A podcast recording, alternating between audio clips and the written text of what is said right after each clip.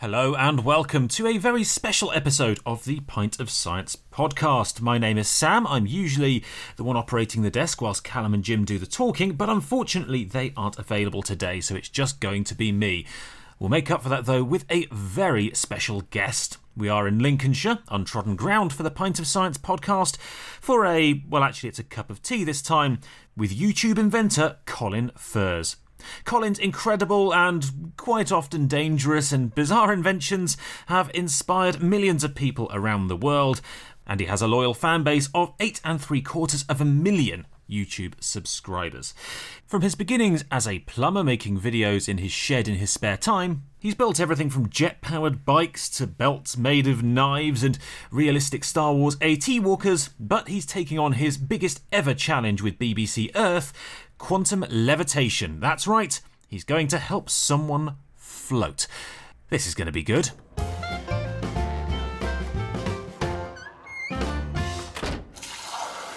We are in the living room of the one and only Colin Furze, YouTuber, creator, inventor. I mean, what, what would you call yourself, Colin? What's I your... struggle, mate. I struggle to know. I get this question all the time. You know, you get somebody ring up to an interview. What would you call yourself? And I'm like, mm, well, I'm not really an engineer because I've, you know, I've not got any engineering qualifications, and I don't really know what I'm doing. I'm just winging it half the time, sort of thing. And if you say like YouTube inventor, that sounds like I invented YouTube or the internet itself. So yeah, creators, you know, seems to have been the the, uh, the choice one, or a maker. We call themselves makers now. Don't Yeah, that's a yes. I like the phrase maker because it sounds a bit more arts and craftsy. And no, no offense to any of your creations, but I don't think it'd be a million miles off to call some of them a bit craftsy. yeah, I mean, Is that rude? I, am not. I'm not bothered really. It's it's for people to work out themselves what they want to call me. Really, I've been called worse things, so I'm good. I've got broad shoulders. so, what's your story for for people who maybe aren't familiar with the YouTube? Well, essentially, I I was on it nearly from the start. I think YouTube started in February 2005. I joined it in 2006. Basically, I, I used to make videos anyway of me messing around. They weren't tend to be ones of me making stuff, but they were messing around. It's a bit jackass like, I suppose. I used to be ride BMXs and things like that. So that's where the video ed- editing and creation kind of skills come from. And then someone said, you know, oh, there's this website where you can upload stuff. And I uploaded it, you know, there was this one, the first video I ever put on, it's not actually on there anymore. It was a super soaker full of petrol, made a flamethrower out of it. But then about five years later, I got arrested for putting a flamethrower on the back of a back of a moped. So while I was in the police car getting taken to the police station, I took it off. Yep. I thought, this is one." not going to do me any good. This is not. Um, yeah, so it was kind of like a spare time thing, uploading videos and then there was things on there which were quite creative and people like were interested in how these things were made. You know how you know how did you make that? We you know we did these uh, this made this wall of death out of pallets basically that you rode around on the inside of. And that kind of had like a little bit of a bit a video of us making it. And that did you know just as well as the as the one of me riding it. So that was kind of like ah this is this is quite cool this is so then I started, you know, making stuff, trying to get better and better. It was about the same time that my dad passed away, and I managed to get in the family shed, which I wasn't previously allowed in. So, and with that, it kind of snowballed to the point where all of a sudden my day job as a plumber was getting in the way because it's like there's, you know, there's this opportunity on the internet. You know, it started to generate money because when I first uploaded stuff, there was no AdSense scheme, there mm. was no money in it or anything like that. So, so it all kind of just snowballed and snowballed and snowballed to the point now that's this. I mean, I don't know. I don't know really. What is it?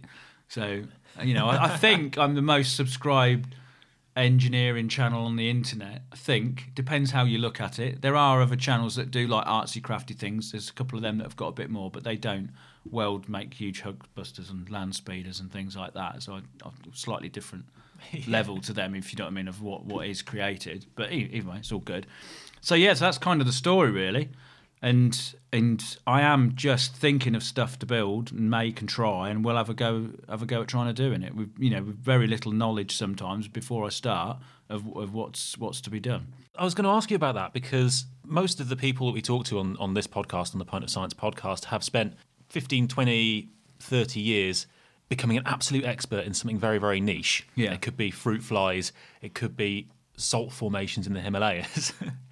How do you think, I want to do that? I don't know much about it, but I want to do that. But what's your process for coming up with an idea and learning enough to make sure you don't kill yourself? I suppose it is. Re- it's it's nearly like how a child would look at it because uh, I made a hover bike. It's 2016, and looks ludicrously dangerous. it is it is ludicrously dangerous. Check out that video, It- by the way. I'll link it in the description. it basically wants to chop your legs off. But essentially, it was like right, you know, Ford's. It was sponsored by Ford because that's what happens nowadays. You get you get sponsors for videos, and they were kind of like, "We want you to make a wacky machine," and you know, and also you think if someone else is paying for it, let's let's make something go that would be you know way out of the budget. And I was, you know, looking at these paramotors, and it says on the, you know, on the website they kicked out about 60, 70 kilos of thrust or whatever. And I thought, well, I'm 80 kilos. If we can strap two or three of them together, surely, you know, point them downwards, they're going to get off the ground. And that's re- really what it was. Was just such a a simple way of looking at something.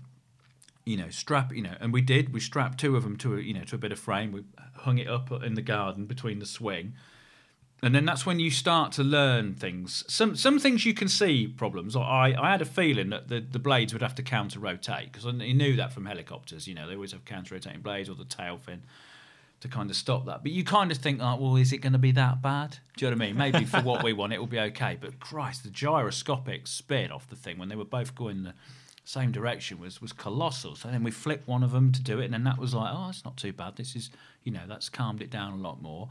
And then it was too heavy because initially you think, right, I need a bit of stability. We need that. You know, we don't. If we tip it over, we don't want to crash itself. So the frame was, you know, got way too big for what it for what it needed to be. So we ended up chopping bits off, and then you kind of just, through a process of elimination, you start solving problems and and and stuff until you end up with something at the end which kind of worked.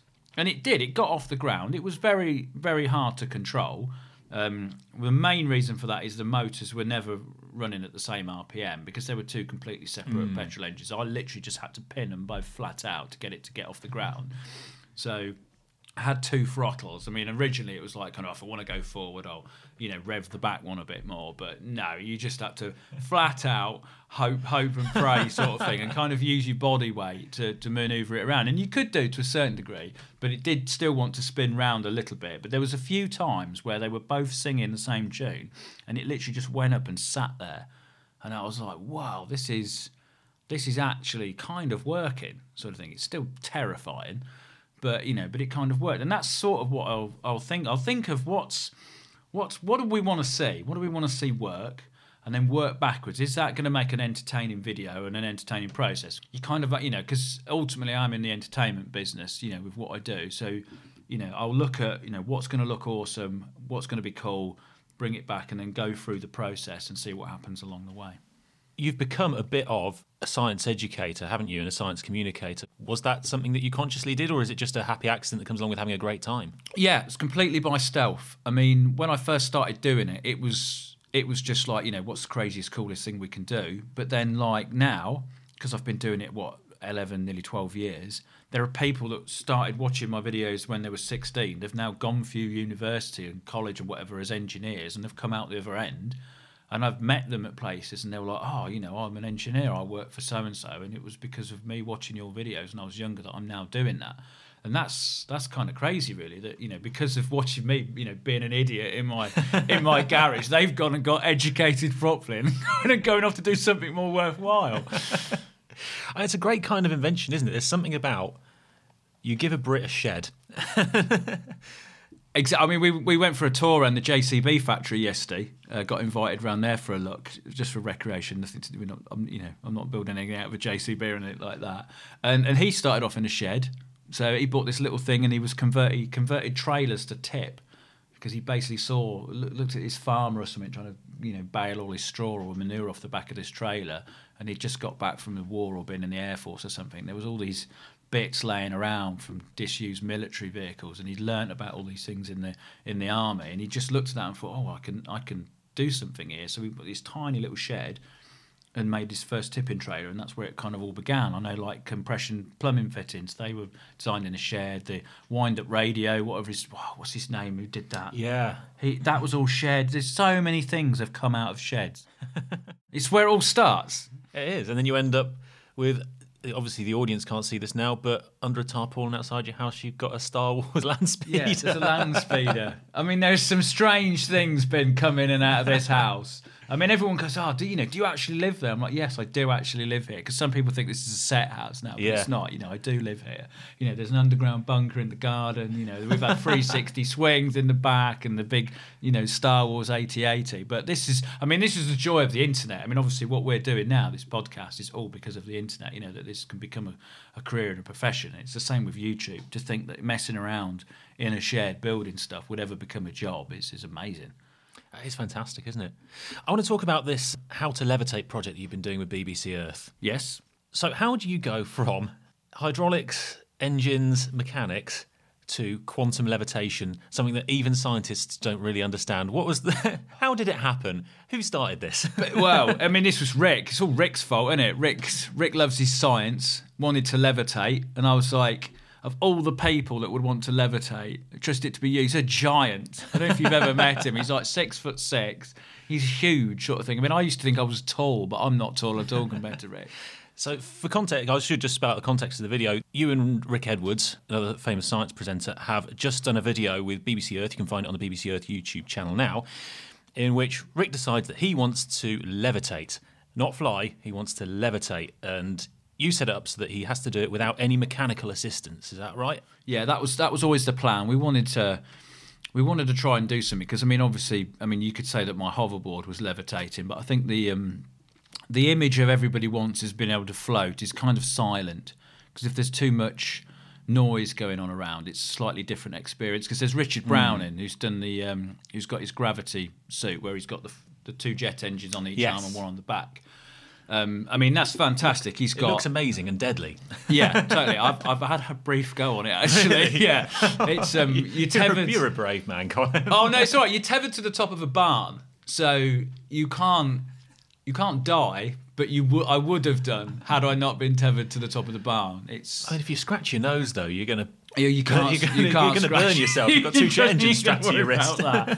but um, but yeah, but that is levitating. But because there's so much noise and and energy everywhere, it, you you don't look at it as levitating. You look at it as powered flight sort of thing. So Rick said, I want to, you know, I want to levitate. He basically just wants like Superman. And we started looking at. Uh, Sonic levic or whatever it's called, the uh, aud- you know, with the with the sound waves, Ultrasound, Oh, yeah. That's it. And we looked at that, and there was there was talk that they were going to be able to levitate a child or something. Someone said that made some break for that. That turned out to be nonsense. I don't know. For, What, for fairly obvious health and safety reasons. well, that's what I thought. Take 'cause I thought BBC, you're going to levitate a child. I was like, sign me up. This sounds crazy. But it out you couldn't levitate a child. It was like Imagine the forms. I mean, I used to work at the BBC. The forms for levitating a child on a on a thousand watts of speakers. Well, I mean, it had all the all the ingredients of a you know YouTube gold sat right there, wasn't it? So I thought brilliant. But uh, but no, that turned out not to be true. I think the the smallest thing they'd levitated was like 0.5 of a gram or something. It was you know, something microscopic, but you could do it. So I think there's various different ways that people were looking at it with levitation, and then there's obviously the quantum levitation, which is what we ended up doing. Which, like you say, I mean, please don't ask me how it works. I know how to do it in terms of you get your superconductor, you freeze it in liquid nitrogen, and you kind of lock it in position, and then it stays there, you know, while it's cold. How and why it does that, I've no idea. Somebody, you know, the the guy from Cambridge that brought the Mobius strip round, which we did the test with, sort of tried to explain it to me, but it, it didn't make any sense to me. It's like a roller coaster track made of magnets, isn't it? And then you Yes. put liquid nitrogen on a. It's not a copper disc, but it's a disc made of some. yeah, it's a it? Superconductor. It's like you know, basically a superconductive material. It, it, to be fair, it looks like a bit of carbon or a bit of hard plastic, Okay. or a bit of ceramic, um, like a little disc. And as long as that was, I think it was like minus 160 less, and I think uh, liquid nitrogen's about minus 175 or something like that. So you've got 10 degrees in hand. As long Oh, as loads to play with. Oh, exactly. you can float on that. as long as you as long as you kept it that cold, then whatever the you know the magnetic currents and stuff coming off the magnets and whatever the super you know with the superconductivity, it just statically locked it in the position. And the really great thing about it was is that you know how you when you get two magnets and you push them together, you feel that you can feel that magnetic force, can't you? It's like a little a weird pushing sensation. Well, you've got that in every direction. So, you know, you, you could hold it and like move it around and it it felt like that all the time. It was like it was literally stuck in between some invisible bubble wrap sort of thing that was all around it.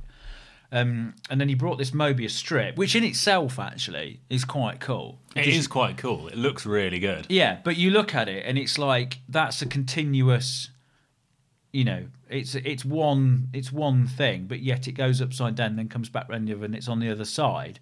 And it's like you look at it initially and thinking, wait a minute, where's the you know, it flips round and it and it but it is one hmm. continuous surface, but yet it's two surfaces. So it's you know, that in itself you know, you can look at it and it can feel like, wow, that's pretty cool.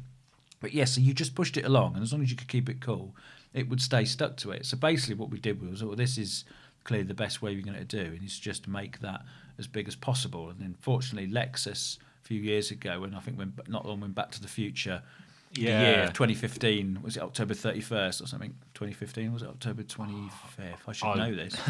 so anyway, somewhere around that, Lexus had, had obviously, you know, bought some massive superconductors and made this board. So we kind of thought, well, let's take that. But then It's not a company you expect to build a skateboard, is it? no, Lexus. no. I mean, what? You know, it's not like you can go, you know, hoverboard, skateboard, buy our car afterwards. Do you know what I Yeah, mean? it's a nat- not natural step up. connection to it was quite light, but um, but yes, we thought, well, that's that's the nearest you're going to get. You know, is to try and do that, and obviously with the BBC's budget, because superconductors, because it's the dudes that brought it.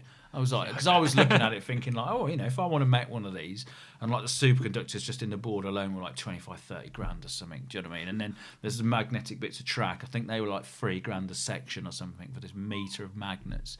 And it was some ridiculous price. And then you have to be really careful as well because they were such powerful magnets. Yeah. If they was to ever slap shut, like together, you wouldn't probably wouldn't be able to pull them apart, not very easily anyway. Yeah. But also, if you had your hand or arm or anything, tra- it would would be- just be gone, crush it? your arm. Yeah. So it was like one of them things you have to keep your phone away from them and everything. So, but yeah, so um, we did that. But unlike, I think that in the Lexus one, they run it pretty run it pretty flat. Is they they put a they put a jump in it for this uh, this Spanish girl. Can't remember her name now. Oh, she come from Spain. No, she wasn't Spanish. She was she was from Brighton, but she lived in Spain. So, and judging by the weather today, she's got the right idea. And she come and did it, and they did this little hump. But I had to go on it, and it's uh, it's weird. It was weird, you know, that you weren't touching the floor, and it felt it felt like the board was nearly on like a like a set of inline skates that were you know uh, in front of each other sort of thing. Because there was that you could feel that magnetic force, you know, coming through it, but it was like a line straight down the middle of the board. So it was quite weird. So it's like- weird. Because I kind of imagined it, watching it being, you know, in playgrounds sometimes you get those big long planks on springs so that kids can balance on them. A bit, it would feel a bit like that, It essentially was like that. The only thing that you had to but make not sure connected to the ground. yeah, you're not touching the ground, but also on, on a skateboard or on a bicycle or anything, if you start pedaling and, and you start to lose your balance, you'll steer into c- to correct yourself. You couldn't do this because you can't go off the line of the magnets, so Yeah. it stays in a dead straight line. So if you started to lose your balance, you you just either had to yeah wave your arms around sort of thing, or you or you'd step off it. But then you know with practice, you got better and better at it. And then you could just jump on it, and also you kind of wanted to get on it as lightly as possible, so you didn't get that bang because you know because it was Of just like yeah. a spring sort of thing. So you could clap it to the floor, but then it would bounce back up again. So you kind of wanted to get on it as lightly as possible, so there was that completely silent, just drifting along. And it was, you know, I, I managed it a few times, and it really was quite magical. Do you know what I mean? That you was just whispering along, and there was nothing. There's no vibrations. There's nothing because you always, you know, with every other thing that we, you know, we get on with skateboard, bicycles, even the bestest of cars, you still feel the vibration Yeah. of your connection with the ground. And with that, there was just nothing. It was just completely seamless. Sounds amazing. Oh, Sounds it absolutely was. I amazing. mean, yeah, I mean, it was, it was a hell of a day. so you can't, you know, I, I shan't forget that. It was freezing because it was in this warehouse. It, it was actually colder in the warehouse than it was outside. But um, but no, it was Keeps the skateboard cold, doesn't it? Yeah, yeah, it did. It lasted because they might have they put about two or three liters of liquid nitrogen into it, and it would last about 20, 25 minutes before it free. Oh, that's not too bad. Yeah, it was pretty decent. One thing I did wonder, and this is spoiling the magic of television because you don't see it in the video. After, um, and I can't remember the girl's name either. I do apologise if you're listening to this. How does she stop at the end? How do you brake on a hovering You skateboard? don't. You just jump off it. Just jump. She had some. She had some crash mats, which, to be fair, were for the board because Yeah, yeah. the board's got twenty five grand's worth of superconductor in it. They don't want to smash that up, so she just jumped off it, and then the board landed on these crash mats. But yeah, there is no. there is no brakes, and I mean, I'm guessing if you had a really really long track because it's frictionless, Yeah. other than your, you know, your um, yourself pushing through the air, you would go for quite a long time off one push, definitely, because it didn't, it never wants to slow down. It just keeps, it just kept going. It was a really surreal feeling. Mind you, I've seen enough of your videos in the past to know that putting brakes on things isn't really your Oh, style. it's, it's no, it's not the first time. One of the first things I made, which got me quite well known, was this world's fastest mobility scooter, where I basically took the electric engine out of a mobility scooter, and replaced it with a motorbike engine, and I got to the, I got to the end, went to test it. I like got it all all finished and ready. Took it out to this like road in the middle of nowhere, got on it, and I was suddenly like, I've got no brakes. Because on the mobility scooter, the brake was on the back of the electric motor. It was like an electronic course, brake. yeah. Of course, there was no brake lever or anything anywhere saying you need to reconnect me. So I just didn't even think I'd spent that much brain power trying to get the engine under the seat. And I got up there and I was like, ah, there's no brakes. I'd bring it back. And you can tell now it's like you can clearly see the brakes were retrofitted. There's a bit missing out the frame that's had like a bit cut out of it and kind of a little loop bodged into it to get the disc to come out. So it was it was a bit well it's a bit of a shame really because it was all so tied in and there's this kind of break on a you know sitting there rather just doesn't look right if you know what I mean I was like "Mm, that's not supposed to be there is it Brits in sheds. Brits in sheds. so, how quickly, when someone comes to you with an idea like, let's levitate Rick Edwards, how quickly do you say yes to something like that? And what's your what's your thought process when you think, how do we how are we going to solve this kind of problem? That was a pretty easy one. That was because that's that's good Yeah. fun. Um, I mean, obviously, you know, it's it's a different process because you know because the BBC are involved and stuff like that. It's not just me doing it on my own sort of thing. You know, there's there's other people doing research and stuff in the background, so it's a slightly different job to you know to some of my other projects. You know, like can you build a land speeder or a big Star Wars thing? You know, I have to do everything there completely myself. But um, but no, with anything like that, I mean, obviously, you know, the the payoff was the you know the day riding the hoverboard or whatever. You, this is this is the crazy thing that this kind of career, if you could call it, opens these doors. Because for somebody else to want to do that, I don't know how you'd even instigate it, if you know what I mean. If there wasn't the television side of things and the YouTube and BBC attached to it, you can't just ring people up and go, "Oh, can we? Uh, you know that thing you built, you know, years ago that cost you, you know, probably a million quid or something. Can I have a go on it?" so, but there we are. Well, that kind of leads me on because I wanted, I was going to ask towards the end as a closer, but I'll ask it now. If anyone's listening to this and anyone watches your videos and is thinking, that looks like really good fun, but I'm not an engineer, I don't have much of an engineering background, how, how would you recommend that someone gets into doing the kind of thing that you do?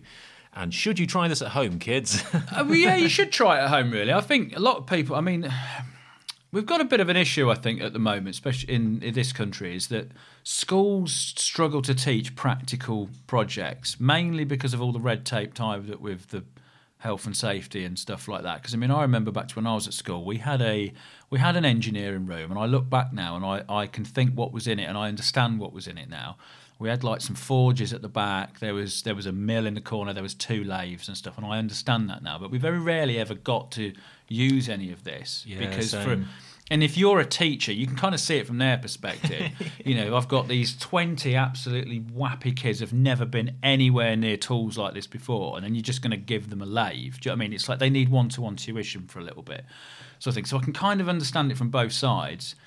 But, you know, we need to, you know, like give kids drills and stuff, you know, let them drill holes in things, let them snap drill bits and, you know, cross cross thread stuff and things like that because this is how you learn. And if there's anyone that's a bit older than that, you know, buy some tools, even if they're just cheap ones, you know, that, that don't last very long. At least if you get the first one, get the bug, you know, get into it, you know, get a cheap welder or whatever. You can buy pretty cheap welders off Amazon and eBay and stuff now.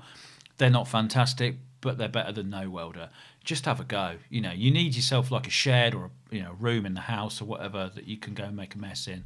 Just you know, if you start doing something, it will lead on to something else. Speaking of leading on to something else, any new big projects on the horizon? Anything you can kind of tease to, let slip on? I'm hoping in the new year I'm going to build a tank. I won't say any more of how how and what shape it will look like, but that is that's the first project when I when I come back from you know from my mental holiday. across Christmas. Although to be fair, I don't really go on holiday. I've got a couple of modifications I want to make to some of the things in the shed. A couple of tool modifications. My slip roller is really hard to use because it's so heavy. I can't move it very well myself. So I'm going to put that on a bit of a hinge and wheels and stuff. And I've just bought all these English wheels and metal shaping for the land speeder, and I've kind of need to find homes for them now because it's dotted around all over the place. So I'm going to do that, and then it, and it's tank time. People have been asking me to make a tank for years. So it's coming, gonna be- people. gonna it's coming. That's going to be quite something to watch. I'm, I'm hoping for flamethrowers. You can wink so Lincolnshire police can't hear you. There's Oh, it's, be a flamethrower. yeah, yeah, yeah. As long as I don't do it outside the house on the public road, it's not so bad. I don't think. I think that was the main problem. I was in the Daily Mail, with like burning past my house with this flamethrower sticking out the back. I was asking for trouble, really. But Great publicity. Oh, I, I mean, I would have loved to have milked it more, but of course, I had this firearms charge hanging over my head. And if they'd have looked, I, I, th- I was a bit worried. I thought if I try and, you know, milk this for all it's worth and they decide to throw the book at me, I mean, even getting on a plane to go to America, things like that, you'd struggle to travel anywhere with this, you know, Yeah, firearms course. I that's And that was for the problems. Was that, that wasn't for the jet powered bike. No, the jet powered bike. it's just- That's just jet powered bike. So there was no, there was no, there was no police issues. Just with a that. jet powered bike, no big Just- deal. Yeah, that's all good. Makes a noise. Yeah, you're happy with that. But no, uh, they don't like flamethrowers on mopeds. Killjoys. Yeah, Killjoys. fools. So, is there anything that you've never been able to build that if you had like a, a literally unlimited budget, you would? I'd like to do a homemade roller coaster at some point. Now, whether I do that here or not is the is the issue because I don't think the neighbours are going to be too happy with that. But that would be something new. The neighbours aren't too. well, exactly. Do you know what I mean? I mean, you know, strange bless them. feeling for They're- you. You know, they are very they are very understanding. And, and I understand that I am not always the easiest person to live next to. So Must I do be try fun and, though for them and you. I mean, this is the best way they can look at it, is that they get all the entertainment early, early access, Absolutely, and yeah. they, you know, they could even, you know, contribute to it. So, oh, wouldn't, would that look better red, or anything like that? But I'm not sure. Not sure it's seen all the time, but um, but yeah, a ro- homemade roller coaster would be pretty cool. So, but that took a lot of building. That would. Uh, What happens to all of the old inventions, the old creations? I'm sure some of them are, are tucked away in the shed, but what happens to the giant ones, like things like the AT Walker that you made? Which how tall, how high was that? Six meters, seven meters? Yeah, tall? About something like yeah that? five and a half six meters, I think. I mean, firstly, Um, how'd you get that out of your garden? Secondly, where does it end up? everything that gets made here has to be has to fit through the gate. Gate's thirty three inches. I know that off by heart. So it either has to go through the gate or potentially through the garage. So the garage is harder to get through now because I've got my plasma cutter and everything all set up in there. But that's on wheels even. So that even everything does move. But the bigger stuff, uh, we built the Tie Fighter. Was built in my mate's barn at his farm. Um, and that's where some of the stuff is as well. I've got like you know I've got storage units and stuff which have got bits in. The bunker is like a little mini museum that's got all sorts of things and stuff in that. But generally, I don't get nothing gets dismantled to make something else. Yeah. always keep it complete and as much as possible fully functioning. I think my favourite one you've ever done, and it's not the most extreme, but it just looks brilliant, is the flamethrower guitar. I just, I just love that. It's it's quite weird as well because it always gets used in the bunker, and it's like one of those things like, oh, you got a flamethrowing guitar, let's use it in an enclosed space underground. it's the worst place ever, really, to use it, but it's the best place because it's a steel box. You can't can't set fire to it. It's true. Um, but yeah, it was. Um, yeah, that was for Intel. That was Intel funded that because they did this. They did this TV show called America's Greatest Maker, which for some reason I was like one of the promo people. Maybe they couldn't get anyone else. I couldn't but- find an American. Yeah, I couldn't find an American that would do it. So um, so yeah, I ended up doing that, and it had one of their boards controlling it, so it would it would fire off in time with the music. Amazing. So- How long does it take you to come up with an idea and then make it happen? Does it vary hugely, or do you Oh, it, it could be five minutes up to a couple of days, you know, or a bit longer than that. I mean, that's, like with that's with quick though. Well, yeah, because I mean, this is the great thing about YouTube is you've got nobody other than yourself to answer to. You know, you don't. I don't have to, you know, take it, pitch it to anybody. I mean, with the sponsored projects, you know, they sometimes have to agree with, you know, agree that that's what they want them to build. But that's that's not normally that difficult because normally when they come to you, it's with a specific, either a specific idea like eBay. Can you build a land speeder? Yes, this is the time scale. Okay, let's do it, sort of thing. Where sometimes they're a bit more vaguer. Uh, I made a hot tub car, which was which was actually for a Google advert, and they just said, "Can you make something using products from these advertisers?" Sort of thing. So nobody makes hot tub cars, but they had Arg. They wanted me to use Argos, like well, you know, some of it. So we got leaf blowers and stuff. The barbecue come from some barbecue company that was built into the boot. Sort of thing. So I said, "Well, here's all the components that you want me to use, and I'm putting it in this hot tub car. Do you, you know, is that okay? And nine times out of ten, they all just go, "Yep, that's that's fine, go for it," sort of thing. But then sometimes you can come up with really, you know, like really odd, crazy things. Like the belt of knives is probably one of the most dangerous things I've ever made. I mean, the, the clues in the title that that might be. a Oh yeah, it's a, it's a spinning belt of knives. So if you can imagine like a ring that sits around near your belt with uh, another ring on a bearing with eight carving knives dangling off it on hinges. So of course as it spins, they then you know flick up, and you can just you can just literally feed salad, bread, and it just slices it, and it is. It is dangerous because my because we kind of we kind of first dreamt of it as a proximity belt. This was its initial idea. Is I went somewhere where people were just constantly in your face, and I was like, how can I stop people like coming this close to me? This was years ago. It was a it was another country. I won't go into the country. I don't want to you know get into trouble, but um, but basically, oh, I've had a belt of knives around me. Nobody'd be able to get close to me, sort of thing. And uh, and to kind of demo it in the video, we got this blow up doll on a stick, and my mate chucked it in it. But as it caught the blow up doll, it flicked one of the knives up, and it did actually it Oh, did wow, actually there's cut a my arm. You proper, can see it. proper scar there. yeah, Yeah. so a proper slit sort of thing. I mean, it, all it wanted was like a little cover plate over the top to stop them going above 90 degrees. But of course, you know, you live and learn, don't you? so, um, but yeah, but things are ideas like that. I mean, a if there if it was for TV, you'd never that wouldn't get past the first meeting. I don't think. No. But you know, I could think of that. I can wake up, think of it, go in the shed. You know, mm. I've got loads of bits of stuff laying around, bearings. You know, I've got trays of bearings and things like that. You know, you can sometimes make up a prototype or something very crudely in a day, sort of thing. And then you might look at it and think, right, let's change this, this, and that, and then there you are. And if you film it as you go along, you know, you can sometimes produce things very quickly. But then, of course, there is the flip ones, you know, like land speeders and attack walkers, which take you know over you know their months sort of Yeah. thing rather than Yeah, days and yeah. weeks. Fantastic. I mean, the the, the speeder look just looks unbelievable. It looks. I I- mean, you've actually. It, it's not just a speeder. It looks just like the real thing. Yes, Isn't it? it's. I mean, I'm well pleased with it. I didn't actually want to paint it because it's metal. It's the only metal one in existence. I think. I'm not seeing anyone else make it. Normally fiberglass. But you know, when we'd spent all this time like shaping this metal English wheel in it and stuff, and I looked at it and just thought, oh, it looks so cool. It looks like an Airstream caravan. It looked really badass in chrome, didn't it? Yeah. It kind of. Well, the kind of Star Wars is that kind of that 40s, 50s, slightly airstreamed aesthetic. For the good guys, at least, the bad guys get kind of angular, yeah, brutalist architecture. But it just looked awesome in chrome. I know, Well, and I was just like, ah, you know, it, it kind of felt, you know, like criminal to paint it, but I kind of equally think, well, I kind of got to paint it. You know, they have asked me to build the replica one in the films. If I turn up with this tin one, they'll think I've not finished it. But uh, but no, the the the maker in me wanted to leave it bare metal, definitely.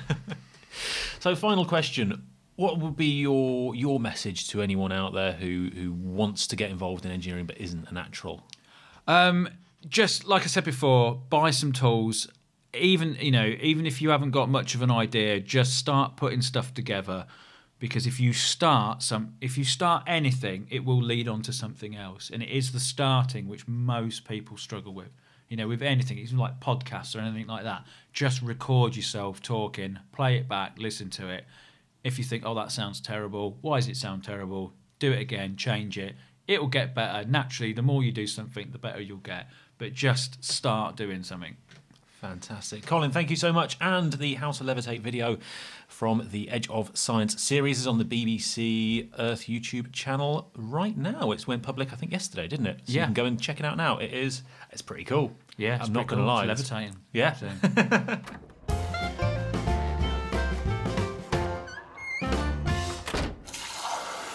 Well, ladies and gentlemen, there you have it. The force of nature that is Colin Furze. Thank you so much for agreeing to talk to us. I had an absolute blast. What a guy. What a guy. Slightly different from our normal pint of science fare, but I think you'll agree. Absolutely brilliant. We'll be back with a new series, Series 2, some point in the new year. We're working on it as we speak, so do hang around. Make sure you subscribe so you get notifications when it launches, and we'll see you again soon. Hopefully with Callum and or Jim in tow.